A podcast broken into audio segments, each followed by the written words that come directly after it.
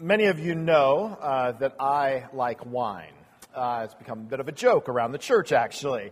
Uh, I have been very fortunate in my life to enjoy some very nice bottles of wine. Uh, but wine is a little tricky. It's made to get better as it ages. Uh, a good wine made by a good winemaker from a good vineyard, it should be better over time as it ages.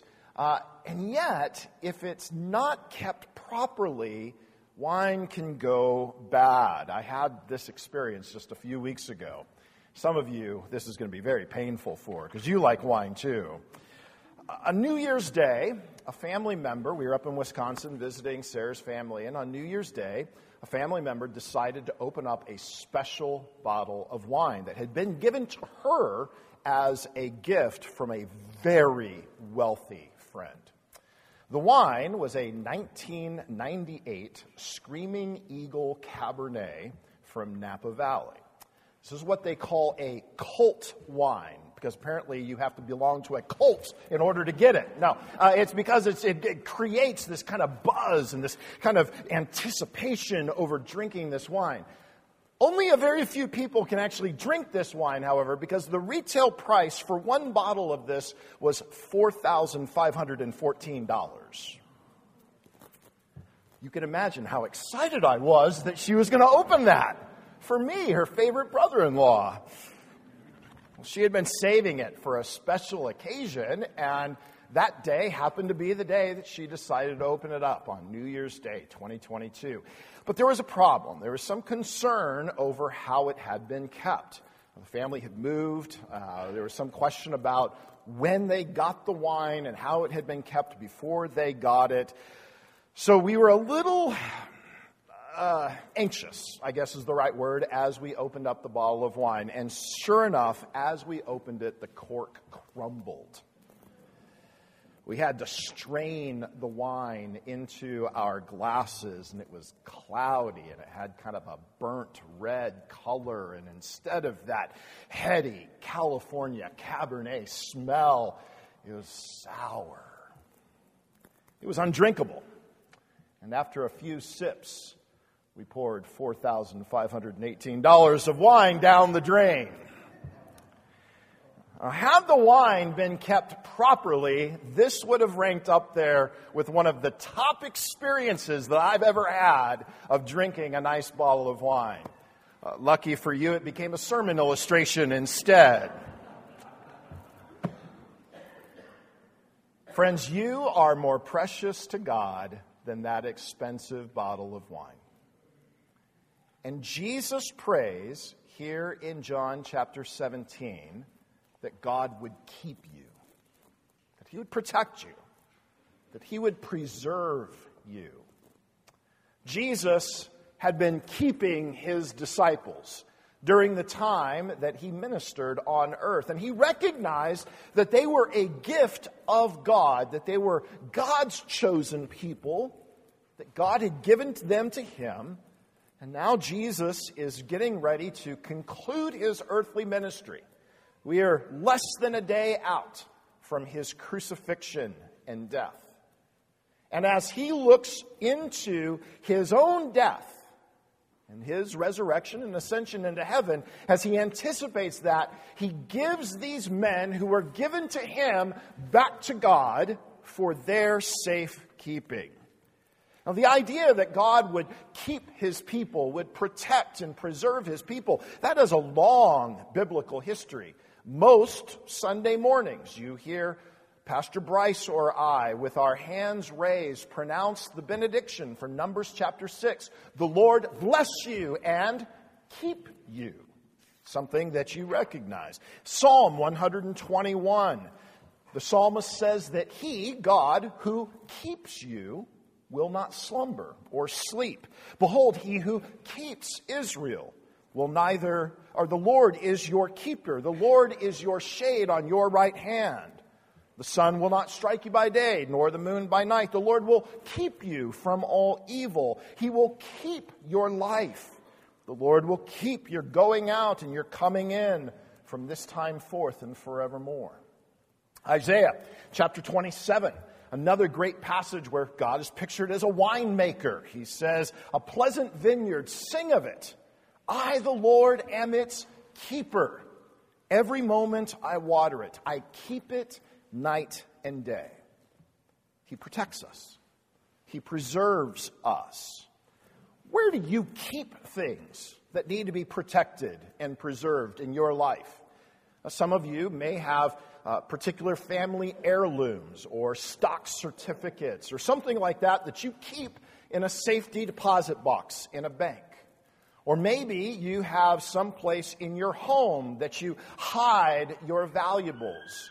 Uh, one of my grandmothers, when she died, her daughters descri- or discovered that she had been keeping her money in her mattress. Uh, that's where she had decided to hide some of her cash so that she would always have access to it. Well, Jesus asked God to keep us in his name. That's interesting, right? What does it mean for God to keep us in his name in verse 11? Well, we get an idea back in verse 6. Look at verse 6 with me. I have manifested your name, Jesus says, to the people whom you gave me out of the world. I have manifested your name. Jesus says that he's manifested God's name to the disciples. That means that he has revealed to them God's character. He's revealed to them God's qualities, his attributes. In ancient Jewish literature, there's a very close connection between who you are and the name that you carry. And so the name itself tells us something about you. How does Jesus manifest God's character, his qualities? Well, he did it through his ministry his teaching, his miracles, everything that Jesus had done for three years had demonstrated, had revealed God to the disciples. And what did they learn about God? They learned that God was holy. They learned that God was sovereign. They learned that God was all knowing and compassionate, that He was all powerful. They also learned that God was their Father. And that was something that was new for them. They heard the intimacy with which Jesus prayed to his Father. And they shared in that same intimacy as they understood that God was their Father.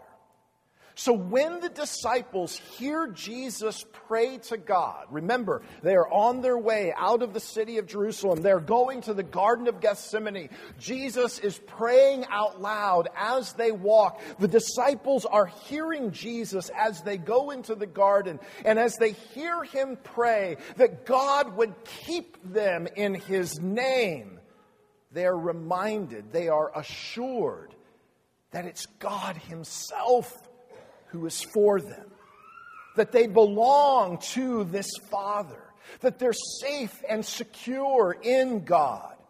And even if all the world should rail against them, even if the devil himself would attack them, they're safe in the God who is their strong tower, the God who is their shield and their fortress. They will never be lost. Now, theologically, this is what we call the doctrine of the perseverance of the saints. The doctrine of the perseverance of the saints. And the idea here is that anyone who has been truly born again cannot be unborn. Anyone who has been justified must go on to be glorified, to become a participant in the new creation listen to how the Apostle Paul puts it. He talks about our future salvation in the present tense in Romans chapter 8, verse 30. Paul says, Those whom God predestined, he also called. Those whom he called, he also justified. And those whom he justified, he also glorified. That's how certain Paul is about your salvation. How can he be that certain? Because he knows this prayer of Jesus. I kept them, and now, Father, I am giving them to you so that you will keep them. Do you understand what this means? Your salvation is not left up to you. Your salvation is not something that you've got to hold on to, white knuckling your grip on God through life. Friends, you are kept safe in the very name of God. Everything that is true about God is, is built up around you as a sort of protection, as a sort of castle. Uh, think about like a castle that you might go walk into. Over there is the tower of God's sovereignty. Here in front of you is the wall of God's omnipotence, his, his being all powerful. Behind you is that wall of his omniscience, his being all knowing. Above you is the roof of God's holiness. Below you is the floor of God's goodness and mercy. You are surrounded by everything that is true of God. And He holds you and preserves you and protects you. Your heart and mind have been renewed by God's grace, you should not spend one moment obsessing about your future salvation. But, Eric, I know in my own story that there have been times where I've walked away from the Lord. We have family members that I'm worried about. That happens. In fact, all of us here this morning, if we pass the microphone around, we could hear about periods and seasons of life where we find ourselves wandering in the wilderness or falling into various temptations and sins. But the promise of God is that even in that moment, we are being kept by God. He is at work in us. First, He gives us the grace to believe, and then He gives us the grace to keep on believing, to keep on trusting to turn to Him in repentance after sin and after failure, to receive from Him forgiveness and life. Now, Redeemer is a Presbyterian church. We are a Reformed church. We like our doctrine. We like to make sure we have our dots dotted, our I's dotted, our T's crossed. And sometimes when we get to doctrines like this, we can kind of treat them in a way that is almost impersonal. Okay, I've, I've got my doctrine of the perseverance of the saints down. I, I understand the definition for it. Or even worse, we use it like as a as a, a, wedge, you know, some sort of weapon against those Arminian in-laws that we have. You know, ah, you guys come over for lunch, and I'm going to tell you about the doctrine of the perseverance of the saints. Jesus doesn't just give us this doctrine as something to kind of check off. He takes us deeper.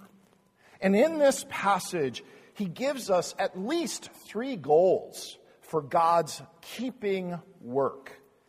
Look with me first at verse 11 again. Holy Father, keep them in your name which you have given me, that they may be one even as we are one. If you have your Bibles with you, we didn't print this verse, but in verse 21, he says that they may all be one, just as you, Father, are in me and I in you, that they also may be in us. The first goal that Jesus has for your being kept safe is unity. Unity.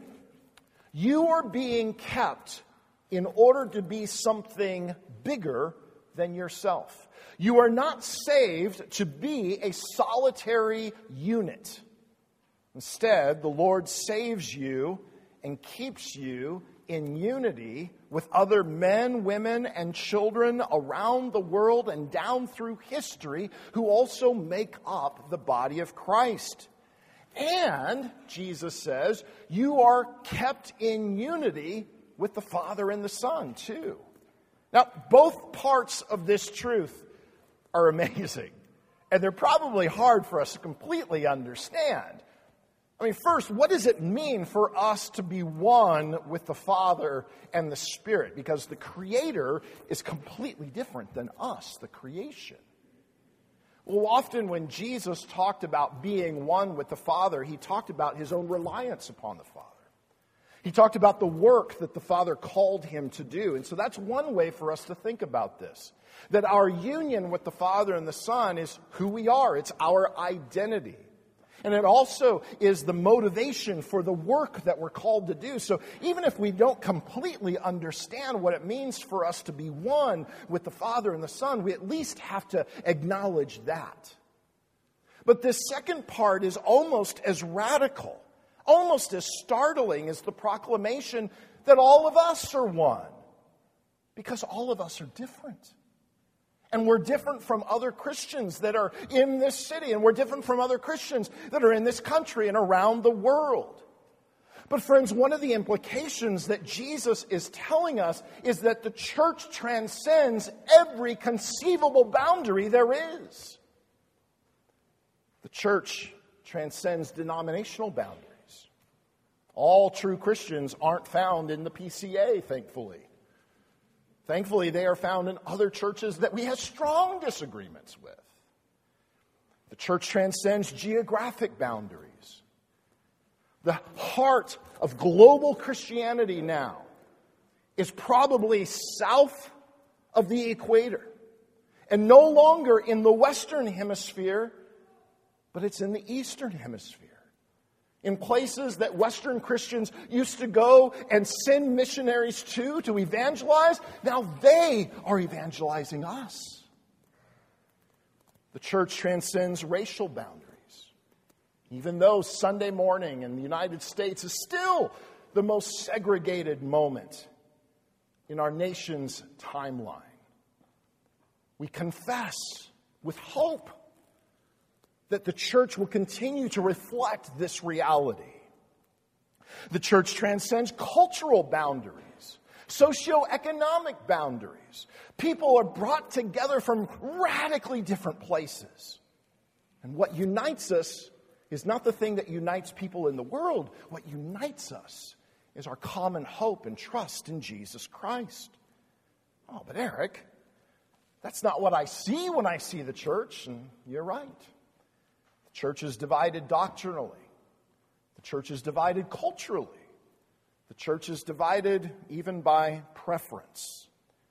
And so, just as we can't completely comprehend what it means for us to be one with the Father and the Son, so also we can't completely comprehend what it means for us to be one together.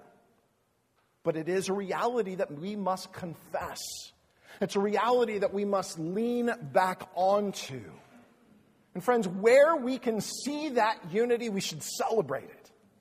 Celebrate it with brothers and sisters here in this room, in this church, churches in the city, churches around the world. Where we don't see it, we should lament. And we should seek to overcome the divisions that do exist. We also need to check ourselves to make sure that we are building up the body rather than tearing it apart. Why are you being kept? You're being kept to be part of this global unity of, the, of believers in the body of Christ, who in turn reflect back to the world, Jesus says, the truth of Jesus. One of the second goals I think that Jesus lays out here for our unity is found in verse 13. Look at verse 13. Now I am coming to you, and these things I speak in the world. Why? That they may have my joy fulfilled in themselves. You are being kept by God so that you can experience the joy of Jesus. Have you ever thought about the joy of Jesus? Uh, Jesus, of course, was con- uh, accused of being a glutton and a drunkard a friend of tax collectors and sinners. Jesus was a man who enjoyed the gifts of the world. But Jesus, back in John chapter 15, when he's in the upper room, he also defines what his joy is.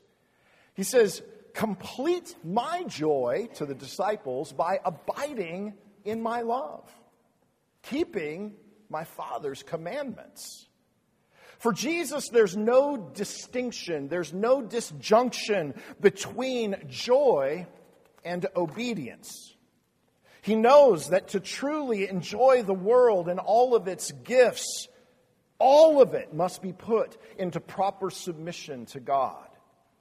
Our problem too often is that we elevate the gift above the gift giver. And when we do that, that ends up asking too much of the gifts that God has given to us.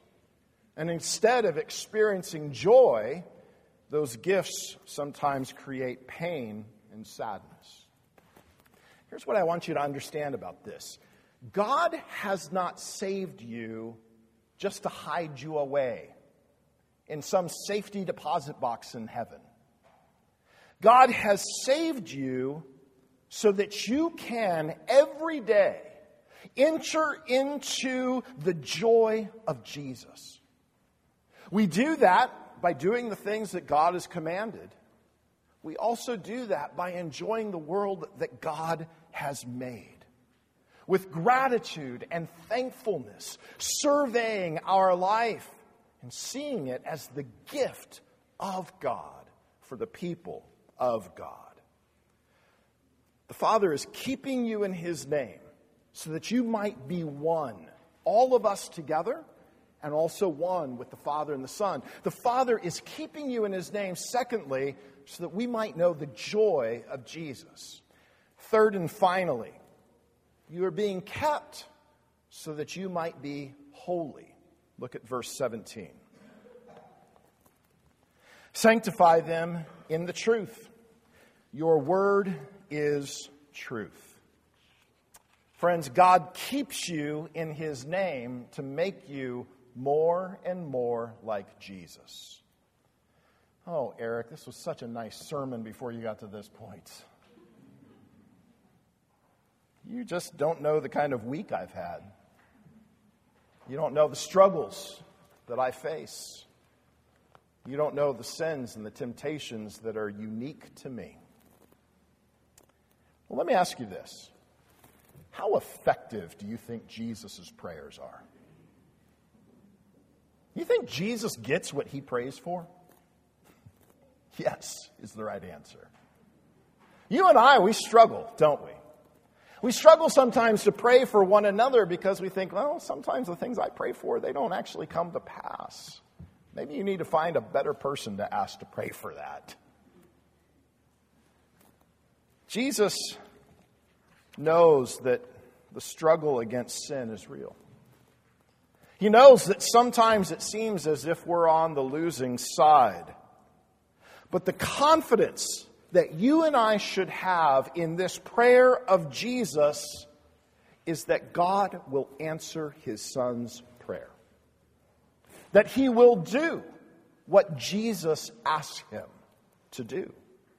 That God will have his way with us. Friends, holiness is your destiny. And nothing will stop God from the work of protecting and preserving and polishing you so that you are fit for the new creation. This isn't the only place where we read that. You remember what Paul says at the end of 1 Thessalonians. Now may the God of peace himself sanctify you completely. And may your whole spirit and soul and body be kept blameless at the coming of our Lord. He who calls you is faithful. He will surely do it. Let's pray.